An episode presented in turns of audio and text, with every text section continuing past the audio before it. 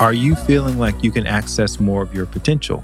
If there are stories that you keep telling yourself or you keep telling other people about what you want to do, but you're not doing it because you're holding on to all this other stuff, or you're hoarding things, or you're hoarding experiences, or you're hoarding stories and beliefs about yourself, because it can go beyond physical items, then that's something to take a look at.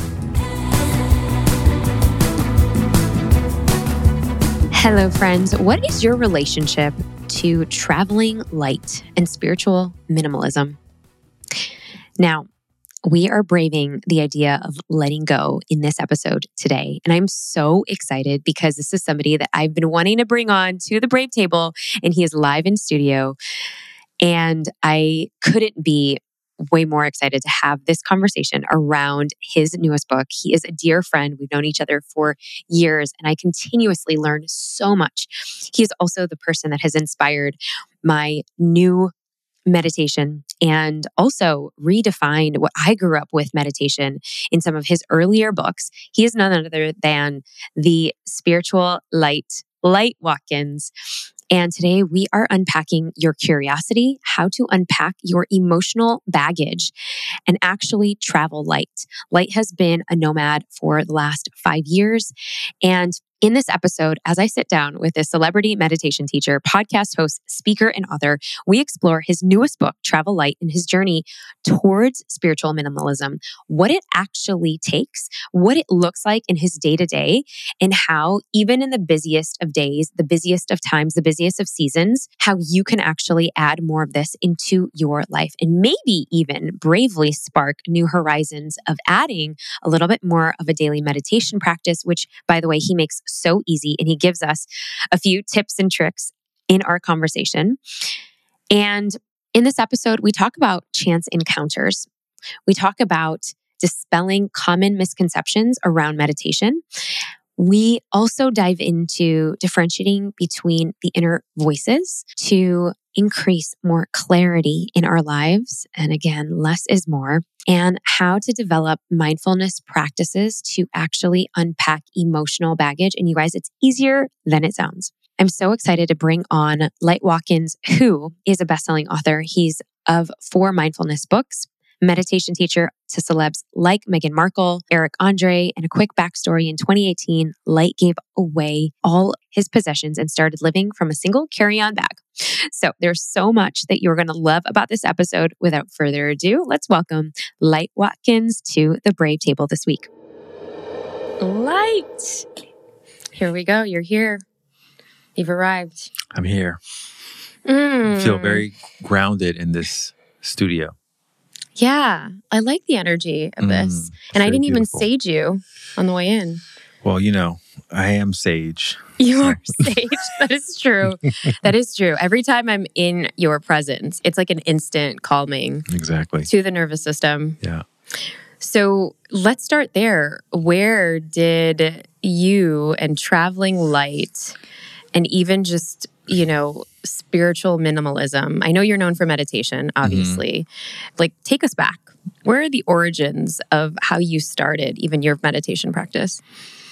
Wow. So prior to all of this, I was working in fashion. I was a model. Hmm. I was living in New York City. I was living the model life. The model life. I'm working out every day, going to the gym, going to castings. I had a couple of side projects at the same time. I had a board game company that I co founded with a friend Mhm. who was also a model, and that was fun. And yeah, just kind of dating, having fun. I was a street photographer as well for a period of time. It was like in my late 20s, you know? So Yeah.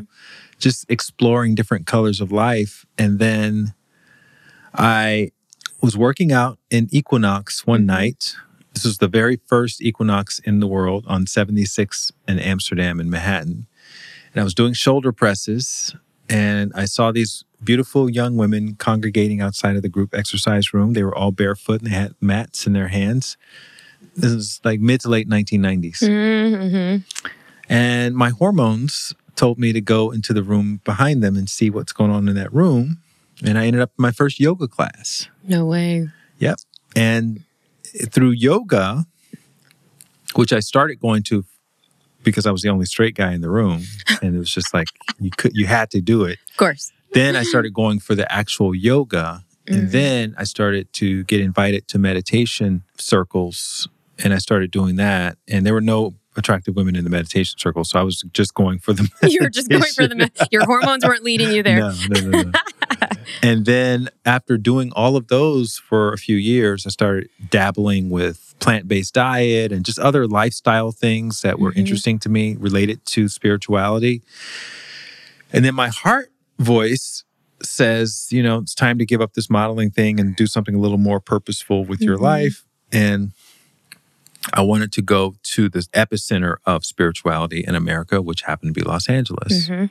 And my friend, who I co founded that board game company with, had already moved to Los Angeles a few years before to get married. So I'd been going out there visiting and, uh, and I just fell in love with it. So I moved out in the early 2000s. And then about four or five months after moving there, I met the man who became my like a, official meditation teacher, my Mhm. guru, if you will. Yeah.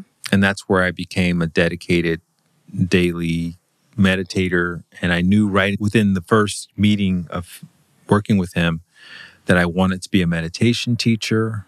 And about four years later, I found myself in India with him, Mm. learning how to teach people meditation, learning how to give mantras, and learning how to do puja ceremonies and, and Mhm. with Sanskrit songs and Yep. All the satsangs and everything. Yep, all the things. And then came back to my West Hollywood apartment in 2007. So this is like over 15 years ago. And I started teaching meditation full time. And then in 2018, after having taught thousands of people and given talks around the world and doing retreats, Mhm. I got another inner uh, urge to give up my two bedroom place in Venice and to start to live nomadically. Mm. So, I feel like that's when we met. yeah, that's around the time we met. Exactly. Because you were launching your other book, Yeah, exactly. Blissmore. Blissmore had just come out in 2018. which honestly I loved because I remember being pregnant and delivering my son and your book it was like in our room Interesting. And literally and i'm looking at it and i'm like you know the contractions are starting to happen and i'm thinking i'm going to have this home birth.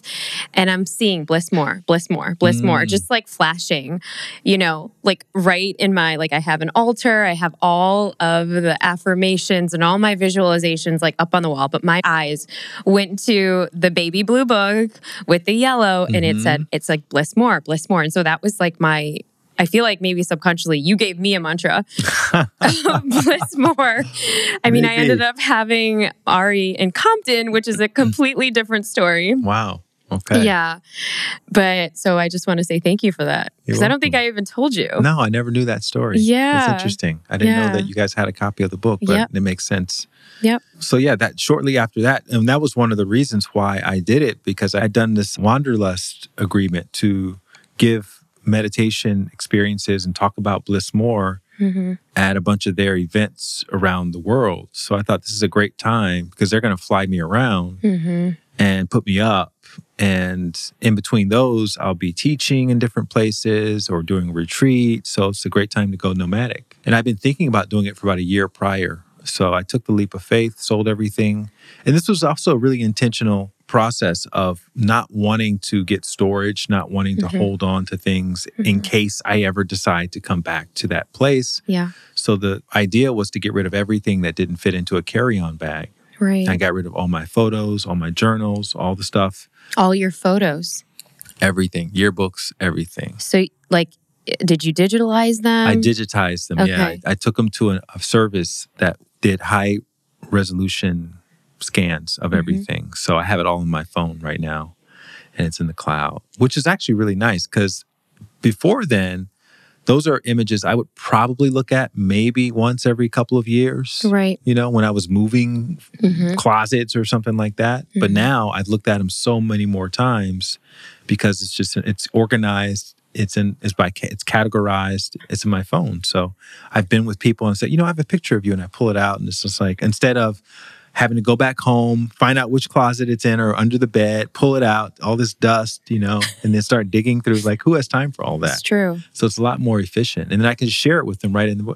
Instead of just showing it to them, I can actually share it with them. I'll Right. send you, I'll share this image with you. Well, so this is, I mean, this is great and it's perfect because it actually segues into your newest book, Mhm. Travel Light Spiritual Minimalism to Live a More Fulfilled Life. So, when you were starting to be nomadic, because even, you know, in your book, that first kind of intro chapter of you kind of moving to Mexico City Mhm. and, you know, the light's not working, take us through because some people are probably listening to this thinking, okay, I probably want to go nomadic, or I've never done that, or maybe they're in between relationships or friendships or jobs, and they like want to get on this new path for themselves and they do want to shed. Can you kind of shed light on all of that and kind of the processes in each of those? Yeah, so the subtitle of the book, Travel Light, is Spiritual Minimalism to Live a More Fulfilled Life. And I talk about my experiences with shedding things and um, and how I eventually scaled down to just a backpack.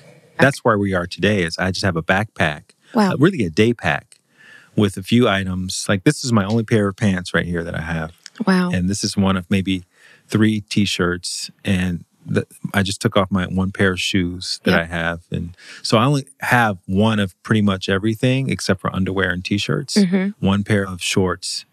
But I'm also very clear in the book Yeah. that that is my journey for now. That was something that was on my heart to do that, Mhm. to purge whatever I needed to purge. Yeah. And the whole concept of spiritual minimalism is to create spaciousness internally through your inner practices like meditation or Mhm. stillness practices or gratitude practices.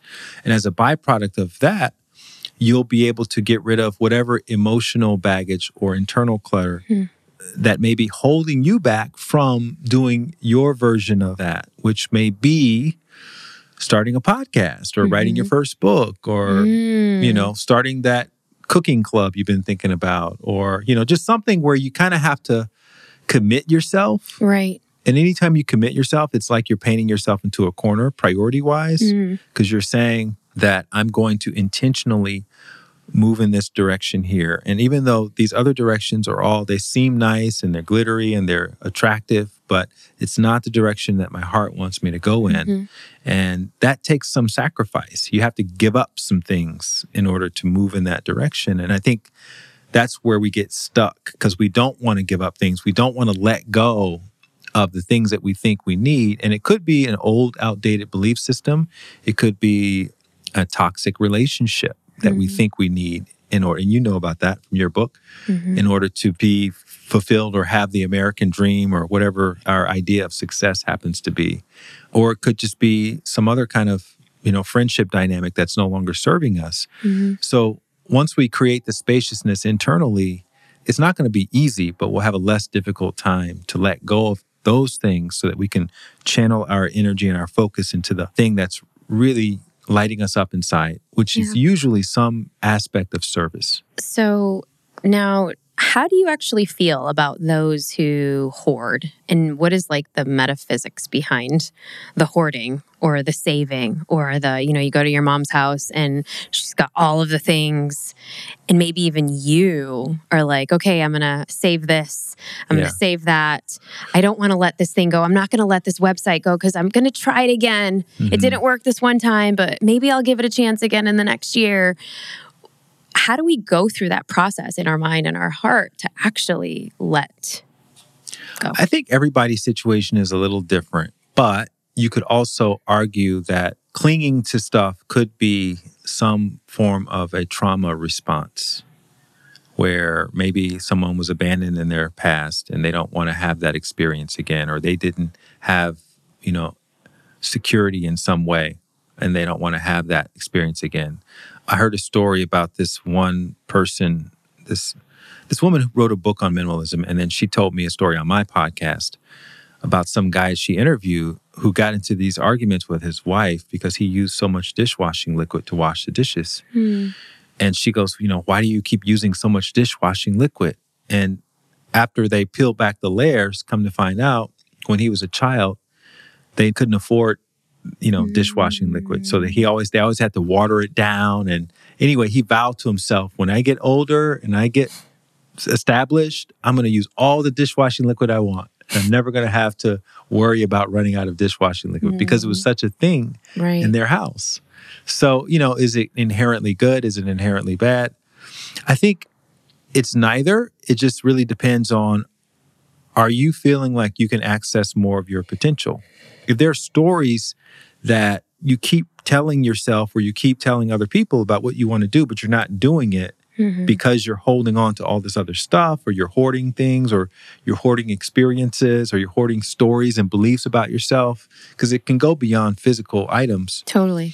then that's something to take a look at. And so the spiritual minimalism approach is if you're going to become more minimalist in any part of your life, it starts from the inside. So it's an inside out process. It's not about let me get rid of my couch and the old blender and in hopes of feeling more zen inside. Right. Sure, you will feel a little bit peaceful for maybe a week, but then Mhm. eventually you're going to revert back to whatever your baseline level of happiness or misery or boredom or anxiety was.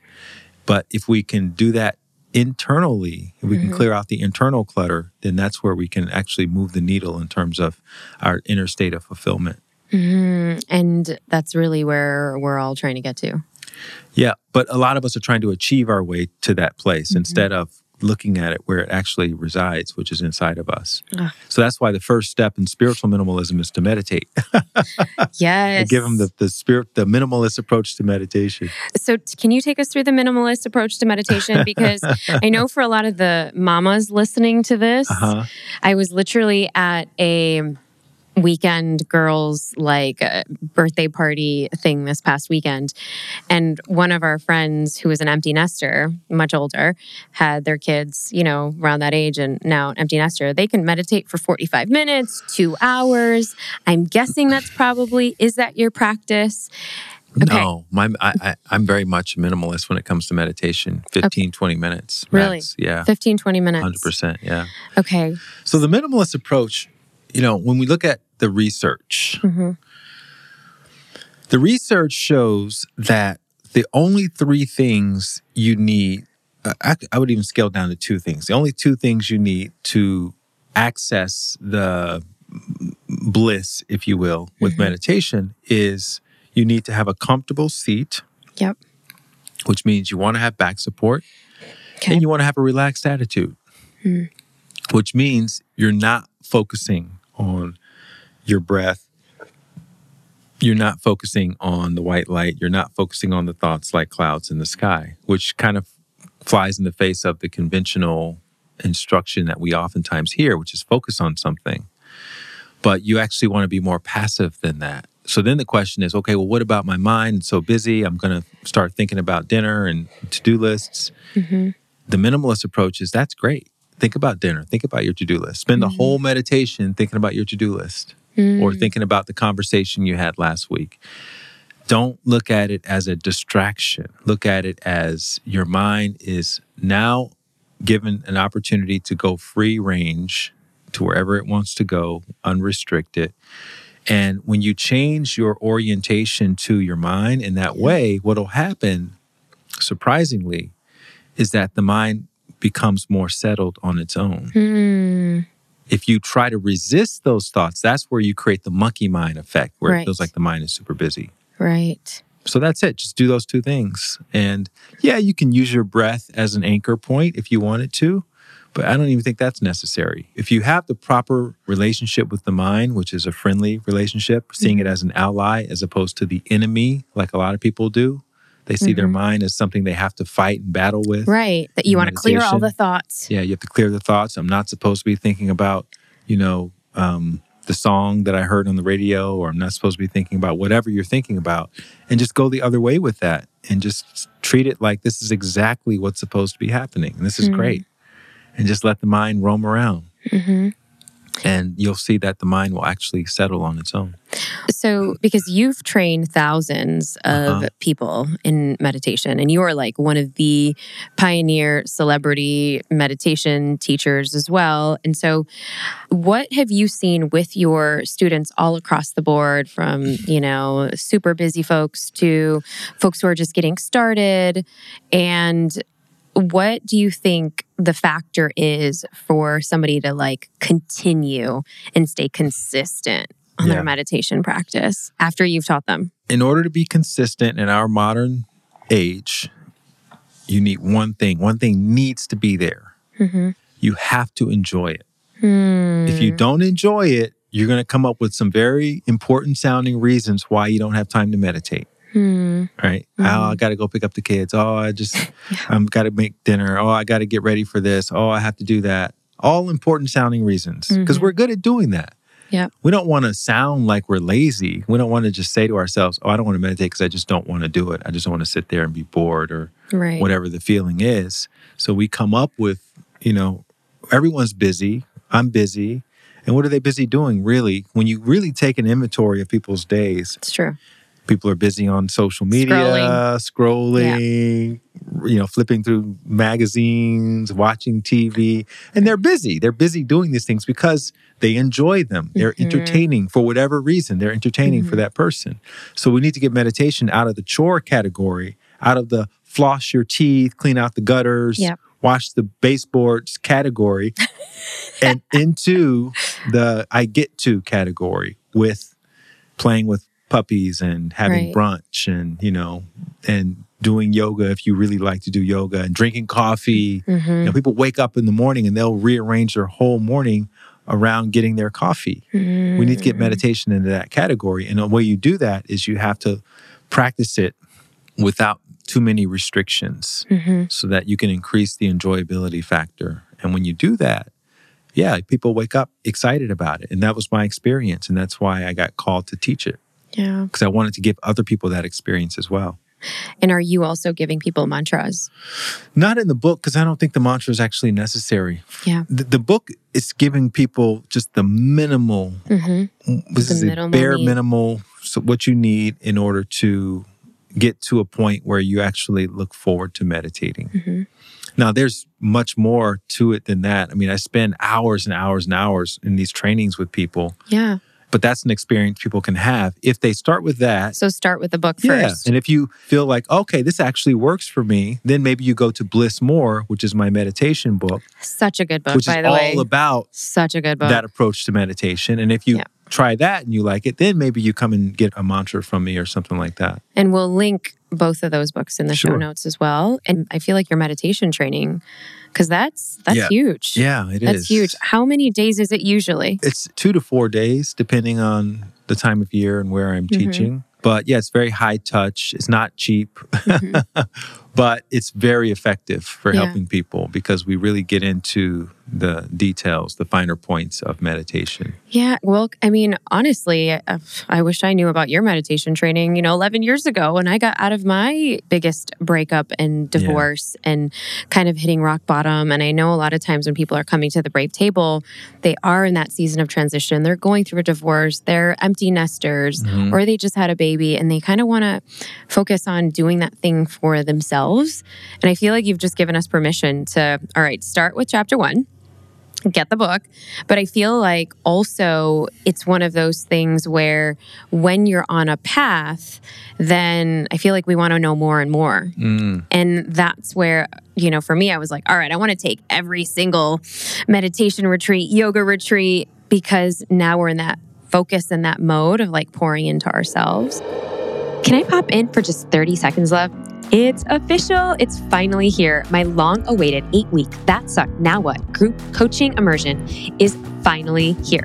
Whether you are healing from a breakup, going through some sort of sucky moment, I would love, love to invite you on an interactive journey where, for the first time, I'm opening doors for a healing circle while incorporating deep concepts from my best selling and five time award winning book so that in eight weeks, you can embrace what sucked and soar into the next chapter of your life alongside an incredible connected community. Brave Table fam, I could not be more excited to have you part of the Founders School. So head over to thatsuckednowwhat.com forward slash waitlist to sign up, and we will tell you all of the juicy deets. Now back to the show. So I want to get back into, you know, chapter two, you kind of talk about how to split test your heart voice. Mhm. Can you tell us a little bit about what you mean by that?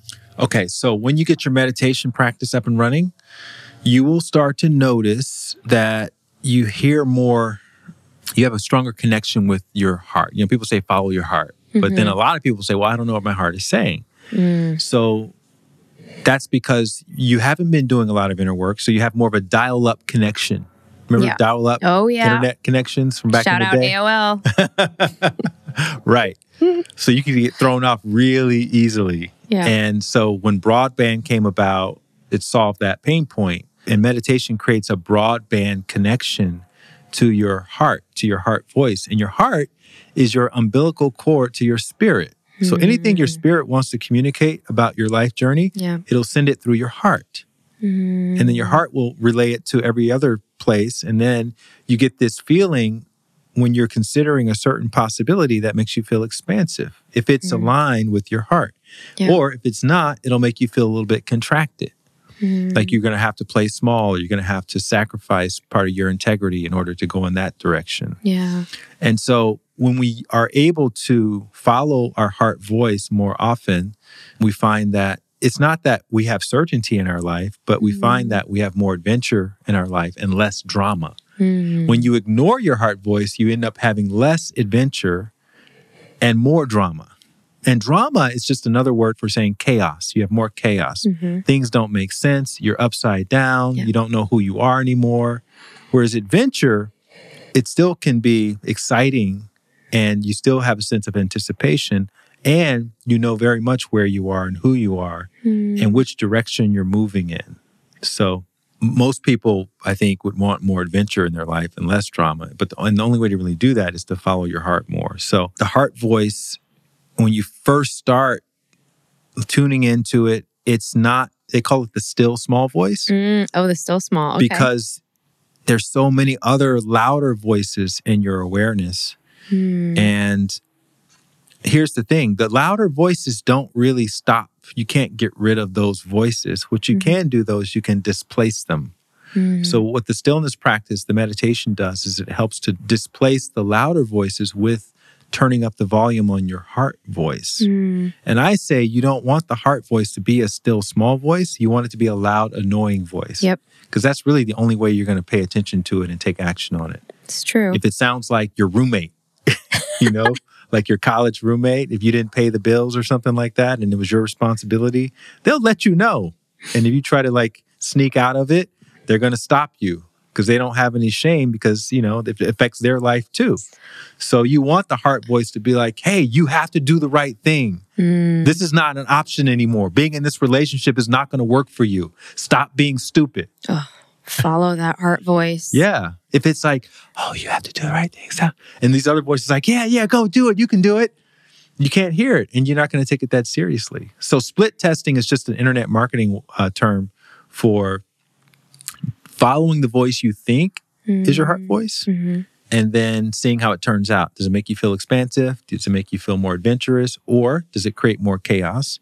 And so now you know, okay, that's not the heart voice because there are patterns. So that's that voice probably is telling you to do other things. We're starting to see the patterns. Yeah. And Mm. then you follow this other voice that you think is your heart voice. And if you if it feels expansive, then that's a better indication that, okay, maybe that's it. Maybe that's Mm. the heart voice. So I start doing more of that.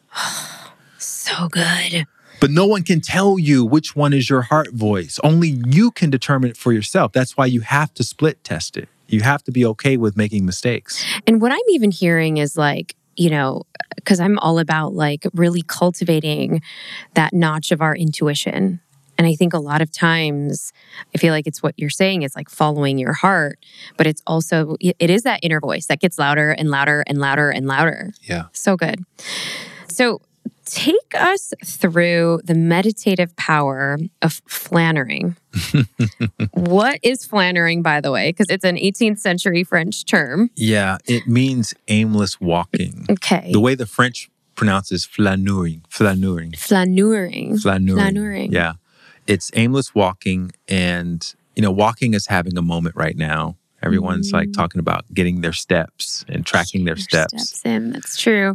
Walking And- is getting a big moment. You're right. And and what's great about it is that it's a way that you can actually also tune into your heart voice because when you're walking, obviously a lot of times we have a destination in mind, but flaneuring is intentionally going for a walk without a very rigid plan. Hmm. Like you obviously know you're going to leave and then you're going to come back maybe at a certain time, but the path itself doesn't have to be so rigid. And what we tend to do is we tend to go along the same path that we usually take because we know it, we don't have to think very much. And flaneuring is an invitation to just kind of go with the flow more Mm. and see where your heart, if you normally take a right at this particular path, maybe take a left this time and just see what your heart is saying. If your heart says go into this shop and take a look around, even though you may not like whatever the thing is that they sell, follow that. If your heart says say hi to someone you pass, follow that. And just uh, and stop and smell the flowers, follow that. And yeah, and it's just a way to kind of be present, which I guess is a part of a walking meditation practice. Be present, be immersed in the environment, see what you can observe, see what things are communicating with you. Maybe you feel like nature is communicating with you in some way. You may get a solution to a problem that you have in your life from being out Mhm. there and, and walking around. But it's really just about being open to the possibilities. Mm. Aimless walking, hmm flaneuring.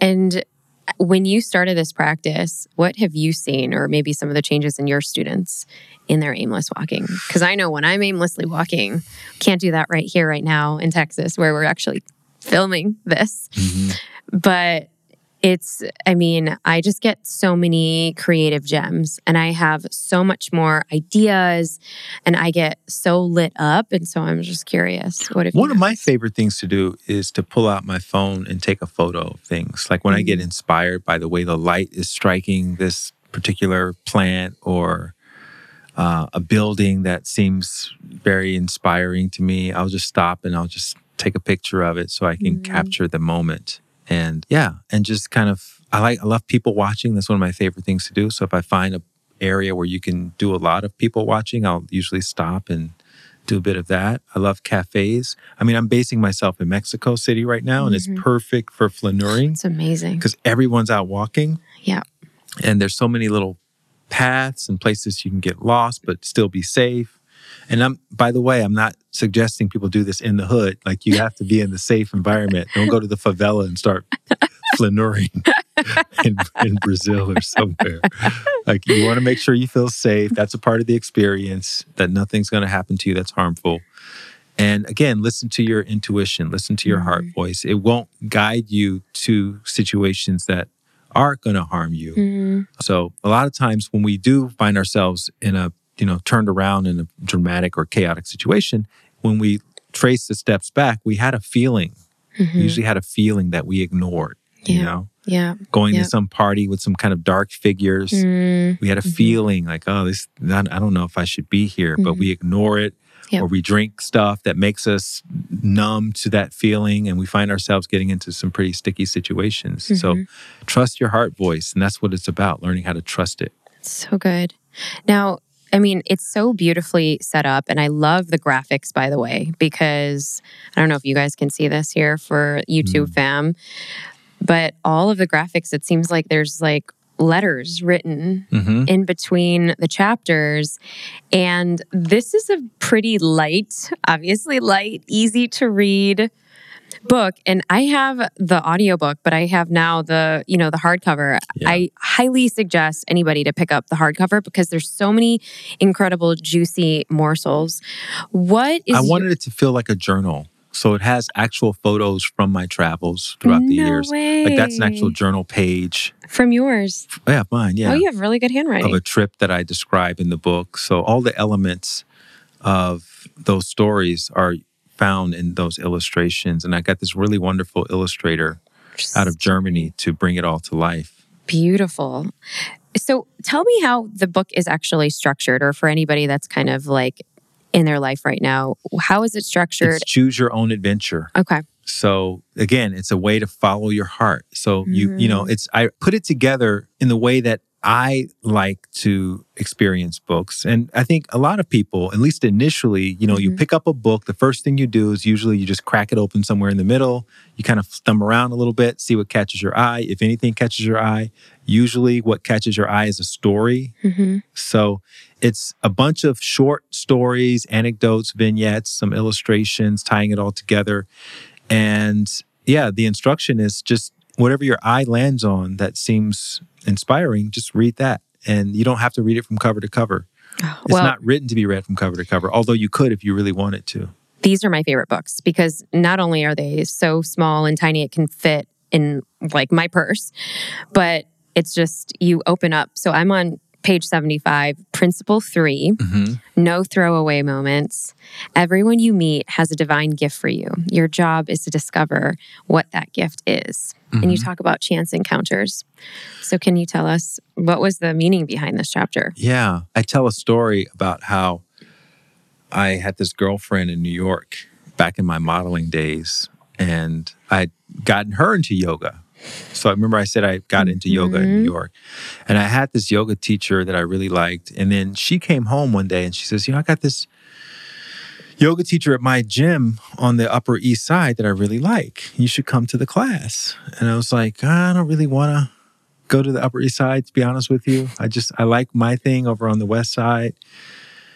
And she goes, Well, you really would like it. I, I think you should come. Mhm. And so she starts doing the thing that, you know, partners do in relationships, trying to persuade the other person to do the thing that they like. And I'm just like, What time is the class? 6 p.m. Oh my God. It's like high rush hour Yeah. time. It's going to take me an hour to get over there on the bus. So I just was dragging my feet for weeks and weeks and weeks. And then finally, she didn't let up. And I just broke down and said, Okay, fine, I'll come to your class. And I got to the class, and it, she was right. It was a fantastic yoga class. I really lo- Mm. loved it. The teacher, although I didn't really see him because it was a dark room, but he had this Australian accent. He left an impression on me, but I never went Mm. back Mm. because it was just so inconvenient to get there. So, cut to two or three years later, she and I break up, and we live in the same area. We both live in Harlem. And I was just like devastated. And it was my first real like heartbreak. And I just had to get out of New York. That was the catalyst for me finally taking the leap of faith and moving to Los Angeles. Ah. even though you know i had told myself i wanted to move to la i just didn't have the courage to pull it all together to do it until she and i broke up. So Mm. i had no choice at that point. I just couldn't stand to be in the neighborhood and be reminded of her endlessly. So anyways i'm in la now took the leap of faith happy i did it. I purged everything that i had in new york and within about a week Mhm. I decided, okay, this is the time to finally get into this yoga thing. I'm going to become a yoga teacher, even though I could barely touch my own toes. and I go to this yoga class in LA and ends up being the same guy from New York. Oh, wow. He was teaching the class. Oh, my goodness. And I went up to him because I didn't see him, but I heard him. He had his, he had an Australian accent, so I wasn't hundred percent sure. And I said, "Did I take your class in New York one time a few years ago?" He goes, "Yeah, I remember you." I was like, "How do you remember me?" Ah. I had a crush on your girlfriend, so when she brought you, I was disappointed, and that's how I remember you. And he and I connected. We became really good friends, and then he became my meditation friend. And then, long story short, he's the one that introduced me to my meditation teacher oh, no way. who Chance got me encounter. to become a meditation teacher.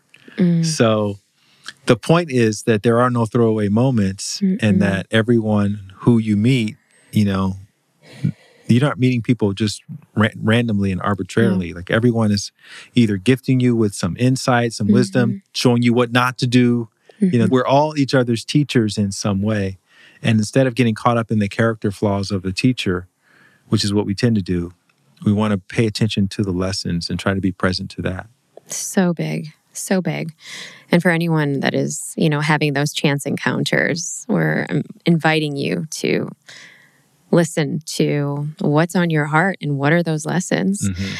And gosh, Light, we can keep going on and on. And I know your time is so precious. And before we kind of round up in our igniting round, where can we get the book, where can we get connected with you? I know you are all over. Mm-hmm. Yeah, the book is available everywhere. And my sort of hub is my website, lightwatkins.com. And on the socials, I'm at, at lightwatkins. Awesome. L I G H T. L I G H T. Well, Travel Light, this is one of those books that you must pick up. Pick up for a friend, a family member, get it for your team. I mean, this is one of those books that I feel like you probably want to do in community. And it's so much better to do it when Yeah. you're with other people. Mhm. All right. So now let's get into our igniting round. All right. I don't even know what that is, but I'm excited. All right, let's go.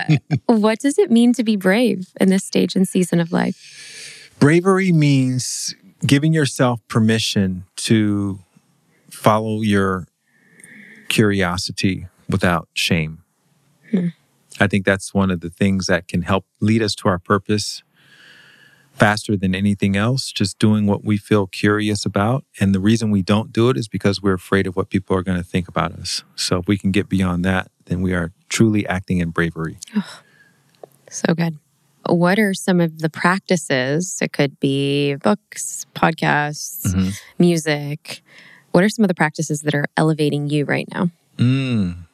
Well, I intentionally practice gratitude Hmm. very, very often. And I think without that, I wouldn't be nearly as present as I'm able to be.